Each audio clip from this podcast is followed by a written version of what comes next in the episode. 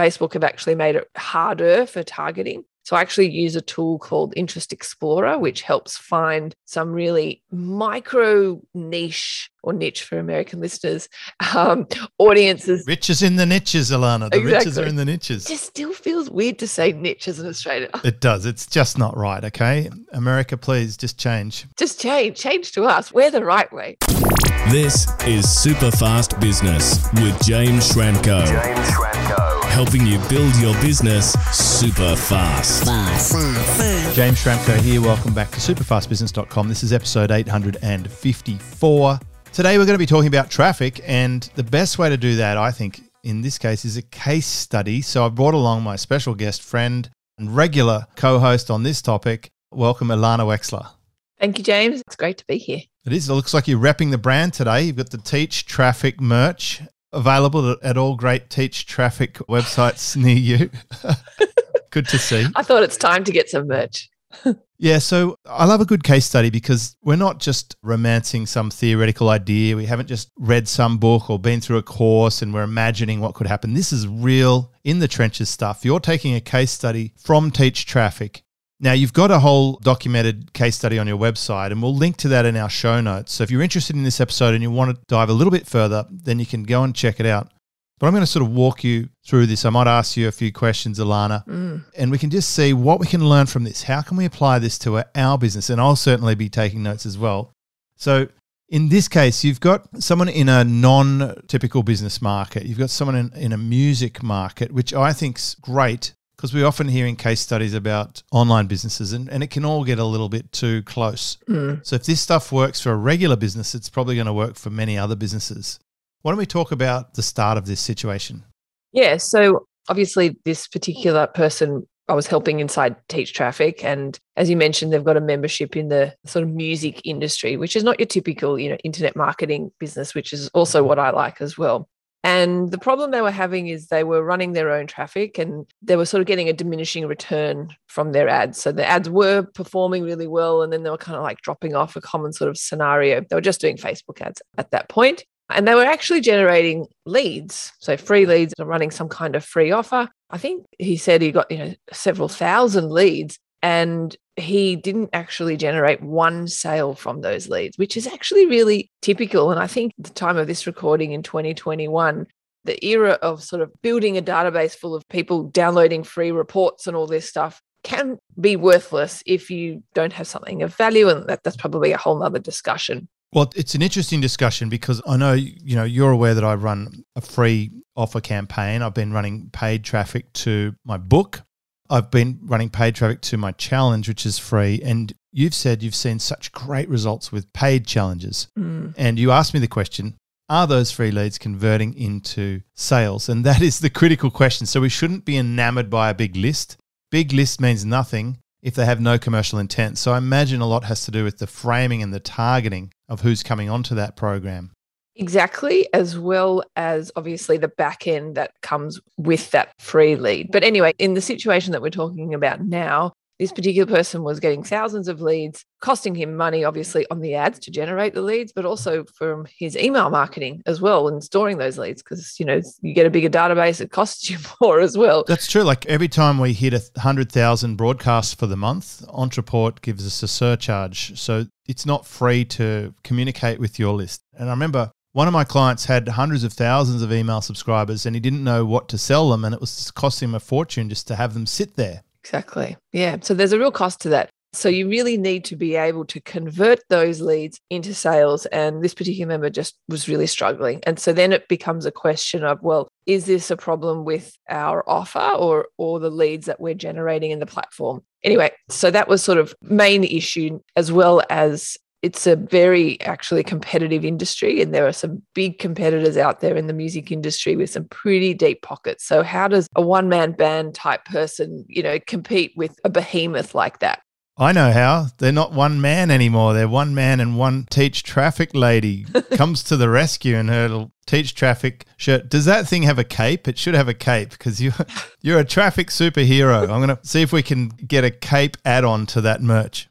Hilarious. So, yeah, so that was sort of the problem that this particular member was facing. So challenge accepted. I thought, right, let's get to work. And so First step in trying to solve this problem was really delving deep into proper customer avatar, you know, like doing the worksheets of, you know, who exactly is your target customer? What are their pains? What are their frustrations? What do they like? What do they don't like? What's keeping them up at night? At the end of the day, it's really worthwhile time spent to go deep into customer research, because you want to write an ad ultimately, and we're not there yet, but write an ad that speaks to them so profoundly that they think to themselves when they read your ad, you read my mind, you know? So you want to really know what's going on between their ears. And that helps obviously with your targeting, but also with your ad copy. Something that just comes up here. Did this customer have good visibility on what was happening? Like obviously, even the step before research is knowing you have the problem. How is the analytics and the tracking and the data? Is that something that most people have or do not have? And do you need this to be able to make decisions? Well, absolutely. I mean, that's sort of the starting point. But this particular member, I believe he was doing conversion tracking, and even just he saw his email subscriber count going up. But at the end of the day, in his bank account, that wasn't going up correspondingly. So although he didn't have the exact numbers, he knew pretty profoundly that he's spending all his money on ads, generating leads, and that's encouraging. But yet, no matter what he did, he just couldn't turn those leads into money in the bank, really. And, you know, we all know you can't go and buy groceries with email subscribers, right? So, come on. I'm an Instagram influencer. I'm not, by the way, but, you know, can I have a free chocolate bar? I have 100,000 followers because of my shirtless pictures posed on front of rented cars next to my Airbnb. Honestly, that whole world cracks me up. This is such a common thing. Spending money on ads, not sure if they're getting a result, or they know they're not getting a great result, but they don't know why. Mm. So make sure your data and your tracking metrics are in place. We've talked about that in previous episodes, and we'll link to some of those as well. So you've gone and done the hard work. This is the same process every good copywriter does. Totally. Every person going into a new market, I do it. I pull out a spreadsheet and I start researching who's in the market, who are they talking to, what language is being used. It's got parallels with the ask method, for example. So you've done the hard work to get very clear on who you want to put in your little sniper sights, I'm gathering. Exactly. And that really helps with, as I said, you know, really at some advanced targeting strategies that we were going to do on Facebook. We can really sort of layer audiences. And actually, one tip for your listeners is with the whole Apple iOS update, you know, Facebook have actually made it harder for targeting. So I actually use a tool called Interest Explorer, which helps find some really micro niche, or niche for American listeners, audiences. Riches in the niches, Ilana. The exactly. Riches are in the niches. It just still feels weird to say niche as an Australian. It does. It's just not right, okay? America, please, just change. Just change. Change to us. We're the right way. Yeah, so that we can really just micro-target our audiences and sort of layer audiences by including and excluding audiences to really go deep into exactly who we want. And so we could nail the targeting on Facebook. And then once we had done that, I also helped this member craft actually a new offer, because James, you have drummed this into me from back in the day, that you just need an offer that converts. And I mean, no one else has drummed that into me like you have. So that's everything with paid traffic. Well, it's just like, that's it. Everyone's obsessed with traffic, but there's no point driving traffic into a, like if the traffic was water and it's going to a bucket, even the bucket has no bottom, it just goes straight back out again. And it's a fast way to get poor. Got to plug those holes. You have to have something that's working well.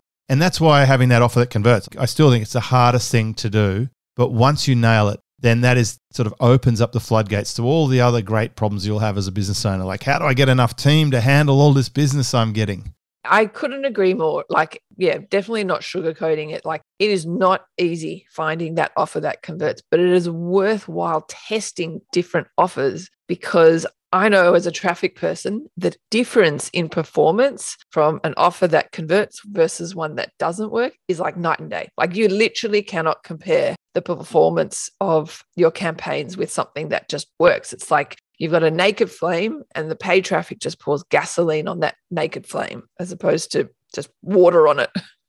You know, this is my rant. So many people walking around with crappy offers, burning through different traffic agencies or trying different traffic right. And complaining about everyone and everything else except for their shitty offer. Yep. And my friend Dan Norris, you know, the guy who's set up Black Hops Brewery, he had a great post on social media yesterday. I did sneak into social media and check it out. And he was saying, like, you could spend all your time and energy trying to flog a really crappy offer, or you just make an incredible offer, great product, and then have the world beating a path to your door to buy it from you. And, you know, that's what he's done with his beer. I certainly spend most of my time on fulfillment and looking after customers. And then it's amazing how many referrals and so forth you get. But you get to know your customer, and this is the key. Then you can exclude all the other audiences who are not even remotely close to the perfect customer. And so what you were talking about, niches and niches, is identifying where you'd be just wasting your money. And that sounds like the initial problem this client had. They were just spending money but getting the wrong type of people, and they weren't resonating with the offer that was available at the time. So I know every traffic professional I work with, one of their candidate criteria is they have to work with someone who's got a great offer. If you don't have a great offer, they won't take your business. And I imagine that's pretty true for teachtraffic.com. You would be looking for people's sort of the quality of their offer. Would you be able to tell someone fairly quickly if their offer's good or bad based on what you can see in the data? Look, absolutely. And I mean, it was glaringly obvious to me with this particular member that he needed to change his offer. And, you know, I think many people struggle with this because they feel quite wedded to their offer that they're running. But you can't be wedded to this stuff. You just got to try lots of different things, you know. It's what I learned when someone came in to buy a bright red SL 500 once. So it was like bright red, the reddest red you could have. And I'm like, that is just awful. And my boss said to me at the time, I was young and new, and he said, your opinion doesn't matter. Yeah. He said, the only opinion that matters is the customer's opinion. Yeah. And that's true when you're selling something online. You might think it's the greatest offer in the world, but if your customers don't want to part with their wallet or DigiCash or Bitcoins or whatever else these days they're paying with Apple Pay, then it doesn't matter. So you've basically lined up this client's audience segment to an offer that they really resonate with, that just knows them inside out. They feel like, oh, this is me. And then away you go. You're turning the tap on by the sound of it. It's starting to get exciting. Yeah. So actually, I suggested to this member that he come up with a very low-cost paid offer for two reasons. The first reason was to generate a list of buyers. And I've had many clients when I've sort of run my agency where we have split test a free offer versus a paid offer. And by far and away, the low cost paid offer generated more revenue because it just, people merely took out their wallet, even if it was only for $1. I had one client that it was $1 offer, but the mere fact that they had to take out their wallet to pay $1 was enough to qualify them as a buyer. So anyway, in this case study, I think it was a $29 offer. So it, as I said, it had the twofold effect. It made us a list of buyers. Yes, there were less leads, but they were qualified. And number two, it also made the ads on the front end self-liquidating. So the revenue generated from the offer paid for the ads itself from the front end, let alone what the back end would generate with the recurring rebuilds because it's a membership. Way to go. So the name we call that in the industry is the SLO, the slow, the self-liquidating offer. That is like, that's the magic self-perpetuating machine, right? It's like you can add more money, get more database, and it pays for itself. It's the holy grail. So if you can get an SLO working, and it is rare to get it, especially out of the gate, but if you can get it to work, then you've got sticks of dynamite. You can just blow things up now. It's away you go. Exactly. And I imagine your client was fairly delighted about this. They were thrilled, exactly. But like many people who I speak to, I am not a fan of putting all the eggs in the Facebook ad basket. So I said to this member, okay, now we need to diversify because yes, this is great that this is working and we're going to keep doing this, but this is too risky just to rely 100% on Facebook. And as you know, I'm sure many listeners would be nodding their head right now. Oh, Ilana, you're just so sensible. Stop it. Hang on. You mean you don't want to build your entire business on the Facebook ads? Oh, that's like rant number 2. My Facebook ads cost too much now and it's not working anymore and I'm basically screwed. You know, and I can't pay wages. Like, stop doing it. People, I've been talking about Own the Race Course for over 10 years and one day it'll catch on. Exactly. I smell a traffic puzzle here. Yeah, so you've said, okay, let's put other pieces of this puzzle and make it a bigger picture. Or, sorry, just going back to what you were saying, the other complaint is that my Facebook ad account got shut down. Yeah. I did nothing wrong and I've got no idea why, right? Which is also really common. Anyway, so we thought we would implement this exact same self-liquidating offer onto YouTube. In the music industry, many people are searching for music education. So keyword targeting on YouTube felt like a logical progression. So I helped this member do that. And lo and behold, that did not work, which is why I actually really like this case study, because this is never a linear path, especially expanding into other platforms. So we did YouTube keyword targeting and specific placements, and people just didn't buy, which was, I thought, actually really fascinating. I was quite surprised. I thought that if it worked on Facebook, the offer could very well likely work on YouTube, but it didn't. So we then had to pivot again and change the offer for YouTube. But what we did do is we put that self-liquidating offer that was running successfully on Facebook on the thank you page of the free offer that we were doing on YouTube. So YouTube had to free offer. On the thank you page, we had the paid offer, not to mention then the back end clicked in as well. And what we found, well, this particular member found, he told me, was that the YouTube subscribers that he generated were actually way more engaged in his emails. And if you think about it, what I mean by that is the open rates were better. People responded to the emails and they eventually did buy. They just needed a little bit more time. So the quality of the leads were actually better due to the type of targeting that we were doing on YouTube. So if you think about it, someone's gone to YouTube and they've typed in a problem that they're having with learning a particular music instrument. His ad swipes in front of them. A portion of the people end up buying the self-liquidating offer, not all of them, of course. I don't remember the conversion rate, but ultimately they did buy. So yeah, I just thought that's an interesting sort of component to this, because almost to prepare your audience that it's not a linear path. And just because one offer is working on one platform doesn't necessarily mean it's going to work on another one. And so therefore, going back to what we were first talking about, you can't be wedded to your offer. You got to try and match the offer for the platform. Yeah, I've seen this many times where we've changed an upsell or changed the pathway, taken out steps, added steps, tried free or paid. It can have double or triple or quadruple type results. It's fascinating. Sounds like the catchment pool on YouTube had a different type of sort of interest or intent. And often even a weaker offer can do well with good pre-marketing campaign. Maybe those people searching had already been exposed to something before or had lots and lots of similar content, which is why the ad was served to them and they're just ready to go. So they're further down the buying window. Mm. So should we just summarize the results that happened? I've pulled up your case study page here on your website, and I've got to say it's looking pretty good. I have to give credit to Anthony. I forget his last name. Chattermouth, that's it. Yeah, no, he helped me craft this case study, so full credit to him. So there was one last step with this case study is that we then had a retargeting campaign across multiple platforms. So Google search, display, YouTube, and social, etc. And that was sort of the final piece of this particular puzzle for this particular person. And I should also mention as well that the reason we wanted to expand into YouTube is just there was an abundance of traffic there. So part of the problem was on social was that he sort of tapped out on his audience pretty quickly. But on YouTube, I mean, there's just an insane amount of ad inventory and traffic available there. This is what I'm hearing. I'm hearing YouTube is the hot zone for people who have maxed out Facebook or haven't considered it before, if you can get it to work. And I've even had people say, oh, I've tried YouTube, I couldn't get it to work. One of them actually was a music client of mine.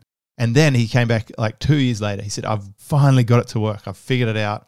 And I know there's people working on new campaigns at the moment, and we'll probably talk about those later on, that where they've tried YouTube, it doesn't work, it's going to work again. And Ilana's going to be able to tell you how to do that. So let's just break down the stats on the results that happened in this scenario. Again, just a quick recap on this episode, which is 854 at superfastbusiness.com. We're going to put the full transcription on the episode. I'm talking to Ilana Wechsler from teachtraffic.com, who is an expert in this and sees all the data and all the information so that she can help you if you want to get some help to do it for yourself. Now, in this case, the client wasn't getting a great return on investment for the ad spend. Dug into the data, did the homework, the research, built a good profile, tried some new offers, expanded into different platforms, and then went for the double down on the remarketing. It wasn't a linear path, which means it wasn't always just step by step. So that's the thing. The big myth in the online world is that you could just black and white, step by step, join the dots and have success. It's not that easy, which is why you need the support of a guide.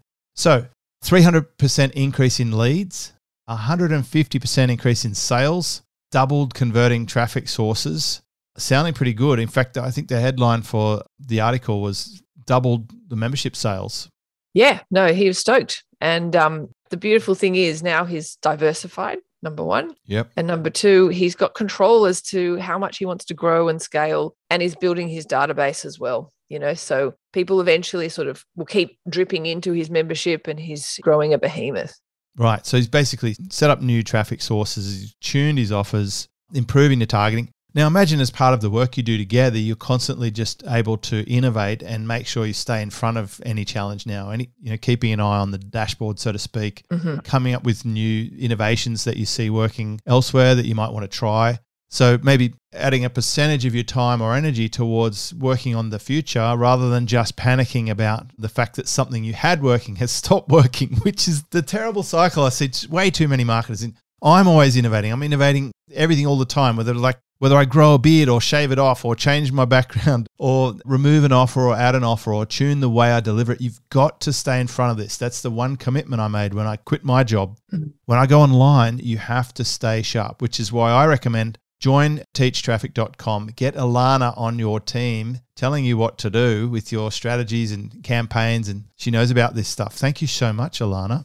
Thank you, James. It was great to be here as always. And yeah, hopefully your listeners got some value out of this and they can apply the process that we explained for their own business. Well, I know I did, because, you know, I've got free traffic funnels and I've also got small paid products. And I've got to say, just thinking about this and having had a look at the data, the overwhelming majority of people who joined my paid membership subscription came from a one-time small purchase product these days in the non-event world and so forth. So I can tell this is a good idea. The one thing I would do, if you're currently giving something away for free, I would try selling it for a small amount. That's one of the big takeaways I think someone might try from this. The other thing is get in touch with Ilana. Send her an email and tell her about your website and what you're doing and ask her if she can help you. Will you come back and share some more case studies with us, Ilana? Sure, I'd love to. Obviously, I need to get permission from the particular members because people can be a bit sensitive. Of course. I was assuming that you have permission. Like, we didn't even mention a name here, but we'll put a link to the case study if you want to check it out in more detail on the show notes where you find this episode. If you enjoyed this episode or you know someone who might also get some value from it, feel free to share it. Send us an email if you want to ask a question, or give it a review in your favorite pod listening, viewing / platform, wherever you see this. Maybe it's on YouTube or Facebook. I'm diversifying, that's for sure. Exactly. Thanks, Ilana. Thank you, James. See you later. Discover how to build your business super fast. Check out superfastbusiness.com.